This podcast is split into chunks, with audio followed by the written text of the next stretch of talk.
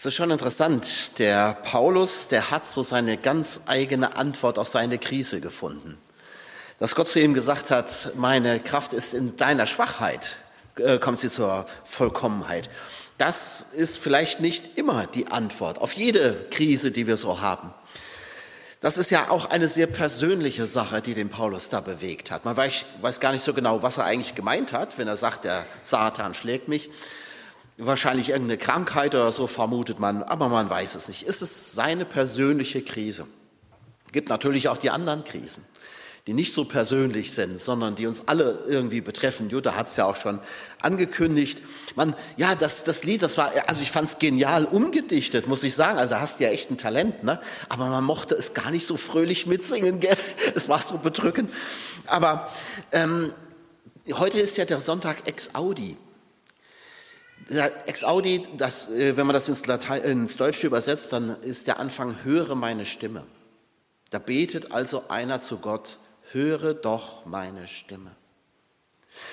Und das, was ich euch heute als Predigtext ausgesucht habe, beziehungsweise was auch für heute vorgeschlagen ist, ist aus dem ersten Buch Samuel. Da hört Gott sehr wohl, aber einer hört nicht die Stimme Gottes. Nämlich, es geht um die Berufung Samuels. 1 Samuel 3, ich lese das Kapitel. Der junge Samuel diente Jahwe unter Aufsicht des Priesters Eli. Damals waren Worte Jahwes und Visionen selten. Eines Nachts geschah es. Eli schlief an seinem gewohnten Platz. Er war schon fast erblindet. Samuel schlief im Heiligtum, wo sich auch die Bundeslade befand. Die Lampe Gottes brannte noch, als Jahwe rief, Samuel. Ja, antwortete er und lief zu Eli, hier bin ich, du hast mich gerufen. Nein, sagte Eli, ich habe dich nicht gerufen, leg dich wieder hin. Samuel tat es. Jahwe, rief noch einmal, Samuel. Wieder stand Samuel auf, ging zu Eli und sagte, hier bin ich, du hast mich gerufen. Nein, sagte Eli, ich habe dich nicht gerufen, mein Sohn, leg dich wieder hin. Samuel hatte Jahwe noch nicht kennengelernt und seine Stimme noch nie gehört. Dann rief Jahwe ihn zum dritten Mal. Wieder stand Samuel auf, ging zu Eli und sagte, hier bin ich, du hast mich gerufen. Da merkte Eli, dass Jahwe den Jungen rief. Er sagte zu Samuel, leg dich wieder hin und wenn du nochmal gerufen wirst, dann sag, sprich Jahwe, dein Diener hört. Da trat Jahwe an Samuel heran und rief wie vorher, Samuel, Samuel. Der Junge erwiderte, sprich, dein Diener hört. Da sagte Jahwe zu ihm, pass auf, ich werde in Israel etwas tun, das jedem, der davon hört, beide Ohren gellen. Ich werde alles eintreffen lassen, was ich Eli und seiner Familie angedroht habe. Ich habe ihm angekündigt, dass ich seine Familie immer bestrafen werde, denn er wusste, dass seine Söhne den Fluch über sich brachten, aber er hat sie nicht daran gehindert. Darum habe ich Elis Familie geschworen, kein Schlacht- oder Speisopfer kann diese Schuld jemals sühnen. Bis zum Morgen blieb Samuel auf seinem Lager, dann öffnete er die Türen des Hauses Jahwes. Doch er fürchtete sich, Eli von der Erscheinung zu berichten. Da rief Eli, Samuel, mein Sohn. Hier bin ich, erwiderte Samuel. Was hat er dir gesagt? Verschweige mir ja nichts. Gottes Zorn soll dich treffen, wenn du mir etwas von dem verschweigst, was er dir gesagt hat. Da teilte ihm Samuel alles mit, er verschwieg nichts. Eli aber sagte, er ist Yahweh, er soll tun, was er für richtig hält. Krise, kann man wohl so sagen. Es gibt so dieses, äh, dieses Sprüchlein, wenn du denkst, es geht nichts mehr, dann kommt von irgendwo ein Lichtlein her. Ne? Kennt ihr vielleicht? Gibt so einen Western, eine Western-Parodie, wo die Helden gerade auch in eine schwere Krise geraten sind. Sie sitzen nämlich alle gefesselt in einem Saloon, der natürlich aus Holz ist und, ähm, und die Stimmung ist etwas gedrückt. Doch einer von ihnen sagt dann, wenn du denkst, es geht nichts mehr, komm von irgendwo ein Lichtlein her. Dummerweise entzünden dann die Bösewichte den Saloon und der steht dann in Flammen. Und dann sagt äh, der, einer von den Helden zu dem, da hast dein Lichtlein. An den Spruch muss ich nämlich denken, als ich diesen Abschnitt gelesen habe. Auch wenn es hier so aussieht, als ob gar nichts mehr ginge, da scheint kein Lichtlein zu kommen. Die Situation ist wirklich mehr als ernst und ähm, Israel ist ja noch jung und, und schon stecken sie in so einer Krise drin. Da kann man ja noch nicht von einem gefestigten Staat sprechen. Die Stämme Israels, die waren in so einem losen Bund zusammen und die Richter, die gab es damals, die haben so die Funktion von lokalen Regenten übernommen, aber keiner äh, hat so wirklich das Sagen über das ganze Land. Es hat vorher schon immer Krisen gegeben. Die Israeliten haben Gott verlassen. Dann äh, kommen irgendwelche fremden Völker, bedrängen die Israeliten. Gott schickt einen Richter, der sie rettet. Das ist ja im Richterbuch immer dieselbe Geschichte. Die Krisen sind also nicht unbedingt als Katastrophen, die von irgendwoher kommen, zu sehen, sondern sie sind immer auch ein, ein wenig das Gericht Gottes. Er ruft die fremden Völker. Und hier ist es eigentlich ähnlich. Der Eli ist Hohepriester. Und es heißt hier, er ist schon fast blind. Und dieses fast blind muss man vielleicht nicht nur im anatomischen Sinne verstehen, sondern er ist auch geistlich blind. Er unternimmt nämlich nichts gegen die Missstände am Heiligtum. Und er kann gar nichts mehr wahrnehmen von der Stimme Gottes. Er hört sie nicht mehr. Das heißt, das Wort Gottes, die Visionen sind selten geworden. Man vernimmt nichts mehr. Israel ist natürlich in einer politischen Krise. Die Philister sind die Feinde. Man muss sich gegen sie erwehren. Aber sie sind auch in einer geistlichen Krise. Es gibt kaum mehr ein Wort Gottes. Es ist selten geworden. Wenn man das wörtlich übersetzt, heißt, steht da, es ist kostbar, edel, wertvoll geworden. Denn kostbar, edel und wertvoll ist das, was knapp ist. Wenn du Gold auf der Straße finden würdest, wäre es nicht kostbar, dann wäre es nicht wertvoll. Aber dadurch, dass es so selten ist, hat es einen enormen Wert. Und so ist es hier eben auch. Gottes Wort ist selten geworden. Man, man lechzt danach, aber es passiert eben nichts. Und Eli als geistliches Oberhaupt hat versagt. Und ihr Lieben, so, so ein bisschen ist das ja auch unsere Situation heutzutage. Das Wort Gottes ist selten geworden. Wir sollten uns nicht täuschen lassen, dass hier in unseren Kreisen äh, es noch viele Fromme gibt, wo auch sicherlich das Wort Gottes verkündigt wird und ich hoffe doch auch hier in dieser Gemeinde.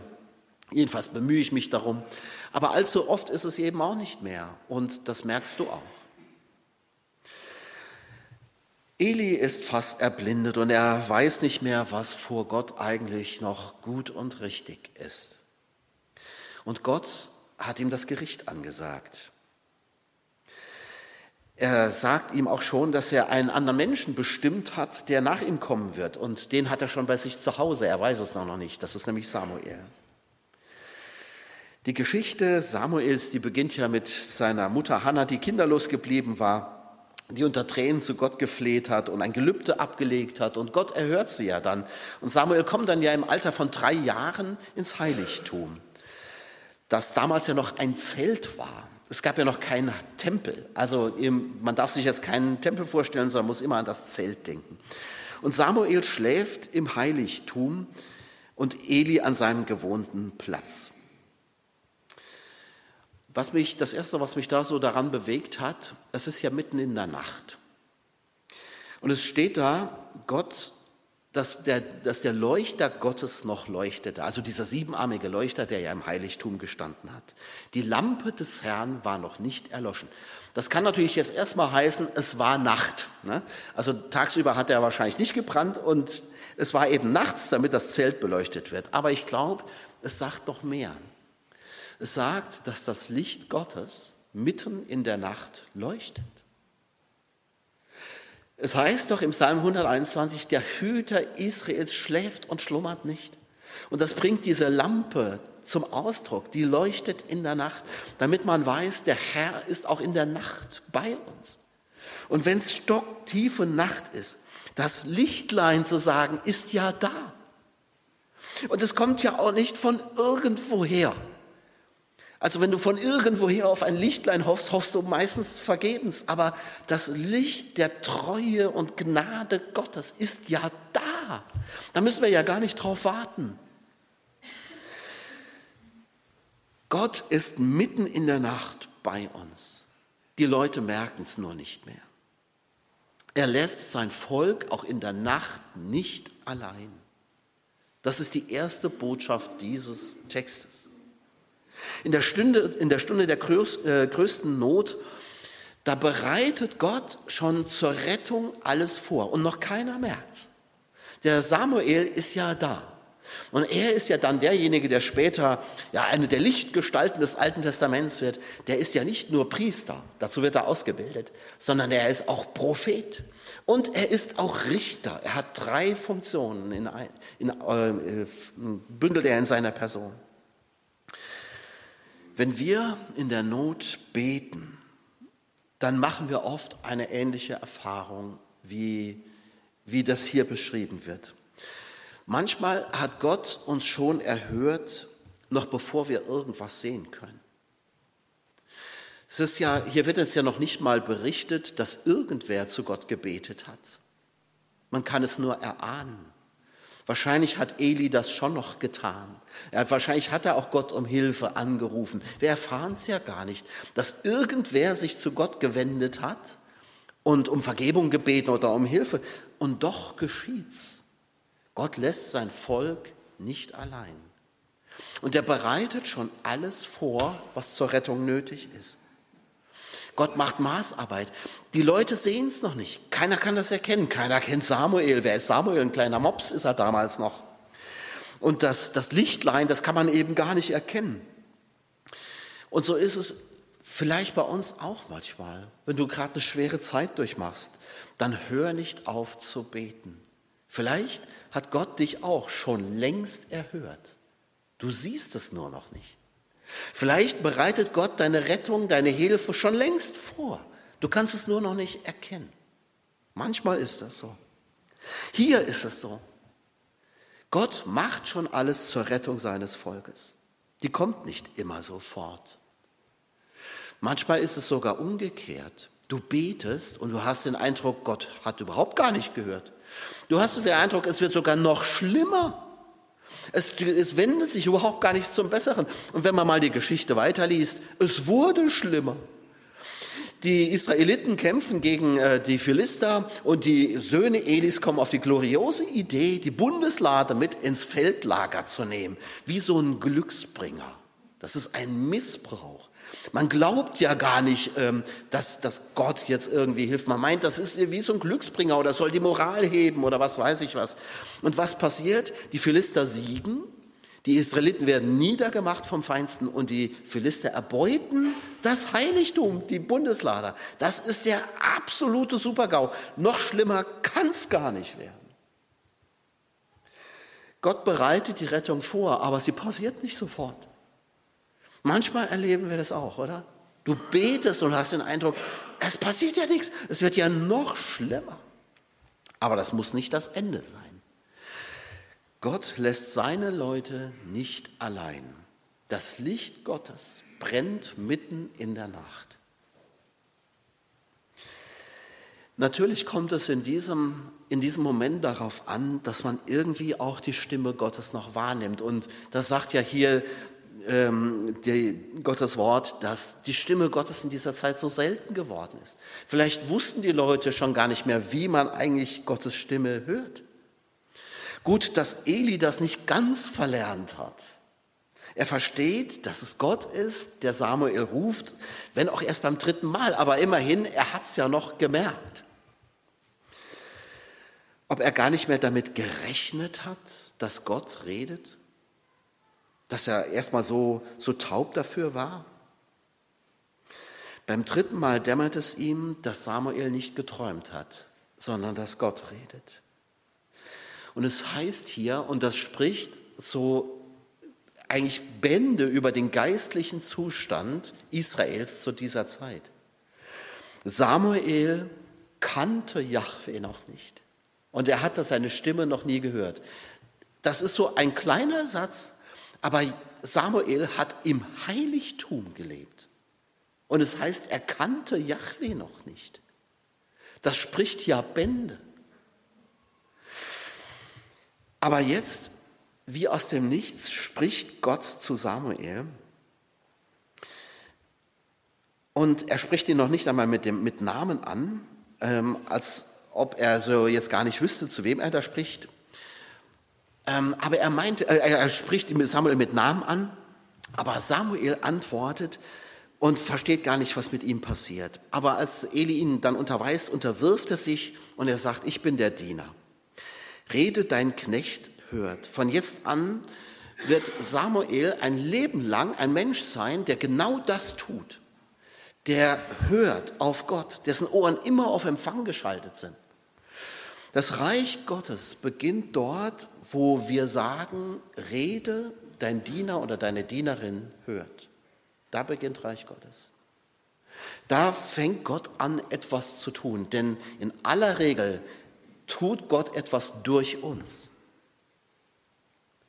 Wenn du wissen willst, wer Gott ist, ob es ihn überhaupt gibt, wenn du wissen willst, was sein Plan für dein Leben ist, wenn du erfahren willst, was sein Wille für dich heute ist, wenn du, wenn du Erfahrungen mit Gott machen willst, dann sag diesen Satz.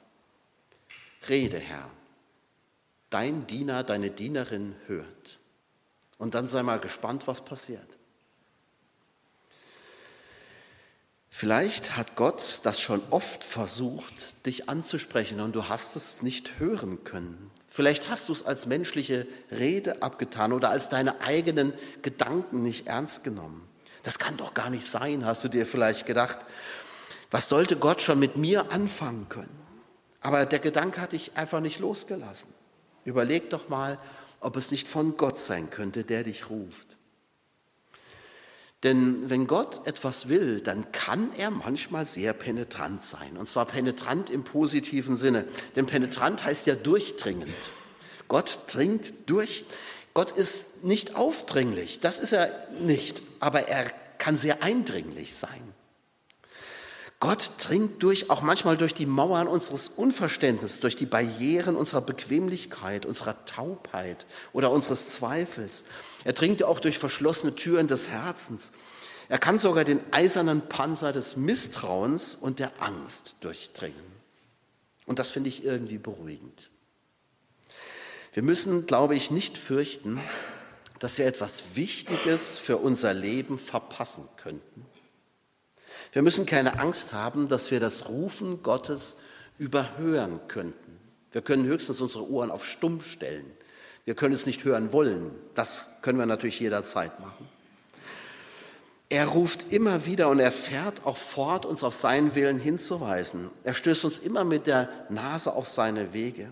Wir müssen keine Angst haben, dass wir das Reden Gottes vielleicht nicht gehört oder falsch verstanden haben und dass Gott sich dann ins Dunkel zurückzieht. Gott hat ja hier auch nicht gesagt, nach dem ersten Mal rufen, naja, Samuel, Jan, sieh halt zu, wie du klarkommst, tschüss, sondern er bleibt ja dran.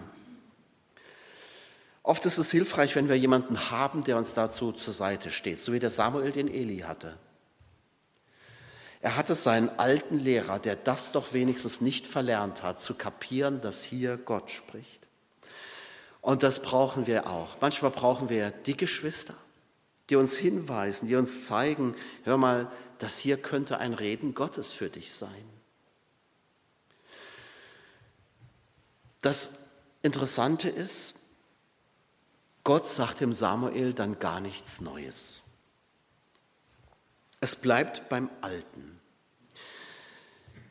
Manche Krisen, wie die, die, die du in dem Lied beschrieben hast, die sind da und die werden wir auch, glaube ich, nicht lösen.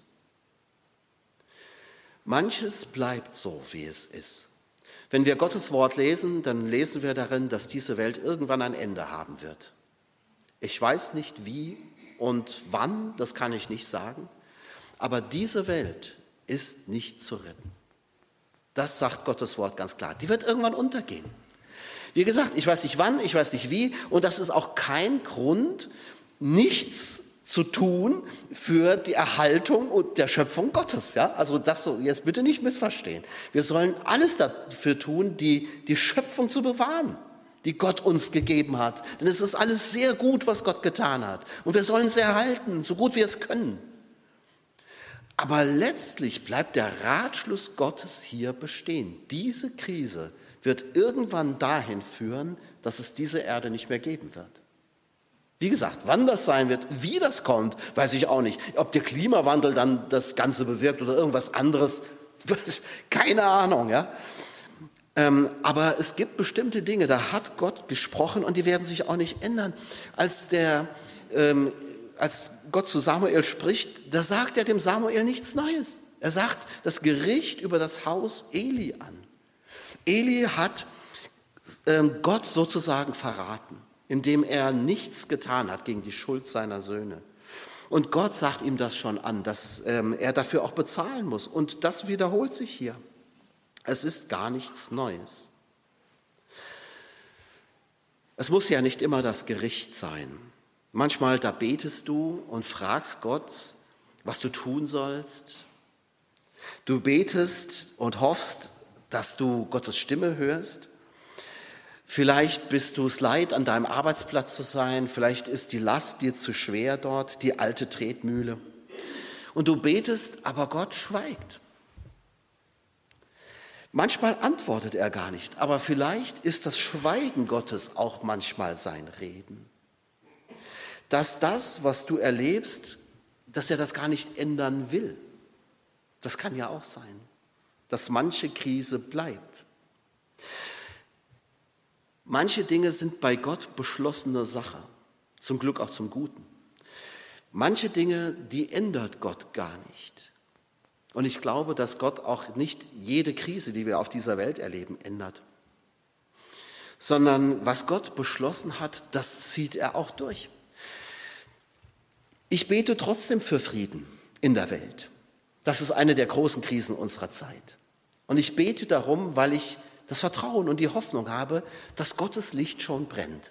Und dass er vielleicht die Rettung, die Hilfe schon irgendwo vorbereitet und wir es nicht sehen und erkennen können. Und ich bete darum, dass Gott sich nochmal erbarmt und, und Frieden schenkt. Aber letztlich weiß ich, es wird immer wieder Kriege geben. Und irgendwann ist es mal zu Ende. Das wird so sein. Die Bibel sagt uns das. Aber das heißt ja nicht, dass er sich nicht heute nochmal erbarmen kann. Und darum sollen wir beten. Manche Dinge sind bei Gott beschlossen. Es gibt ja diese Geschichte von dem ähm, König Balak, der den Biliam ruft, dass er Israel versuch, äh, verfluchen soll. Und äh, Balak, äh, Biliam sagt schon gleich, ich kann nur das weitergeben, was Gott mir sagt.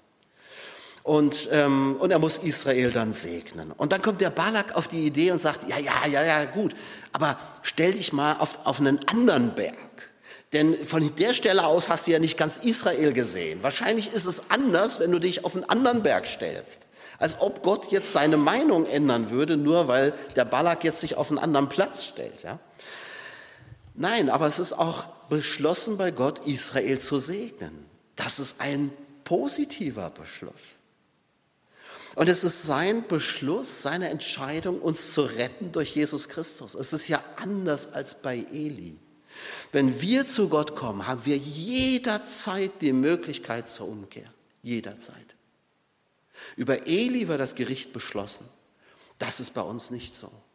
Du kannst jederzeit zu Jesus Christus umkehren. Jederzeit. Mit aller Schuld deines ganzen Lebens und er wird dir vergeben, denn dafür ist er gestorben am Kreuz von Golgatha.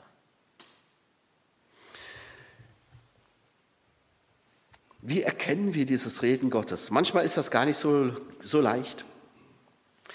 Ähm, manchmal hat Gott sein, seinen Beschluss gefasst und wenn er schweigt, vielleicht sollen die Dinge dann so sein, wie sie sind. Das kann schon mal sein. Aber wir dürfen trotzdem in der Krise zu Gott kommen und ihn bitten, dass er sich erbarmt. Und das gilt für unsere politischen Krisen genauso wie für deine persönlichen Krisen ja auch. Denn wir stehen ja unter der Gnade Gottes. Also wisst ihr, es gibt immer beides. Es gibt Beschlüsse, die bei Gott feststehen. Das ist das große Weltgeschehen. Das läuft auf ein Ziel hin. Genau wie damals auch. Es, das, das, große Weltgeschehen, das wird uns beschrieben im Wort Gottes, vor allem in der Offenbarung. Das läuft auf ein Ziel hin. Und ich glaube nicht, dass Gott das nochmal verändert. Das wird so kommen. Das ist beschlossen. Aber auf diesem Weg dahin kann noch eine ganze Menge passieren. Da können auch Krisen sich wieder verflüchtigen. Da kann Gott sich wieder erbarmen. Und auch in deinem persönlichen Leben ist das ja so. Und das ist mir wichtig, dass wir beides sehen. Und dass wir darum nicht müde werden, zu beten und zu vertrauen, dass Gott sich noch einmal erbarmt über dich und über diese Welt.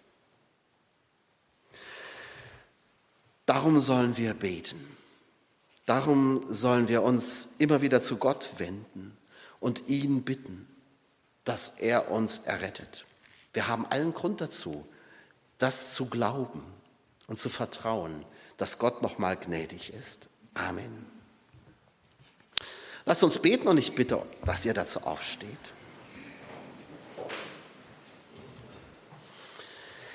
Herr Jesus Christus, wir wissen ja, was du uns in deinem Wort sagst und wir hören, Herr, dass du ein klares Ziel mit dieser Welt hast. Herr, und irgendwie ist das ja auch beruhigend und es tröstet uns auch, dass wir wissen, dass in allen Krisen, die wir hier erleben, doch du derjenige bist, der alles in seiner Hand hält und der wirkt. Und wir danken dir auch dafür, Herr, dass es dein Ziel ist, auf das diese Welt zusteuert. Und doch bitten wir, wir bitten dich, dass du dich noch einmal erbarmst Herr, dein Licht scheint ja heute in Jesus Christus. Und dafür hab du Dank, dass dein Licht auch mitten in der Nacht nicht erloschen ist, ob das die Nacht dieser Welt ist oder unsere persönliche Nacht. Du bist da. Und wir reden mit dir, dem lebendigen Gott, und wir bitten dich um Gnade und Barmherzigkeit. Herr, erbarm dich doch noch einmal über diese Welt. Lass noch mal Frieden werden. Wir bitten dich, mach ein Ende mit den Kriegen. Schenk Frieden. Hilf du uns, hilf diesem Land, hilf du den Ländern, sich zu einigen. Und hilf auch uns, uns ganz persönlich. Herr, du weißt ja, in welcher Krise jeder von uns persönlich steckt. Du weißt, was uns Sorgen macht und Angst. Und wir wenden uns an dich, den barmherzigen Gott, und bitten dich, wende unsere Not. Danke, dass du bei uns bist. Amen.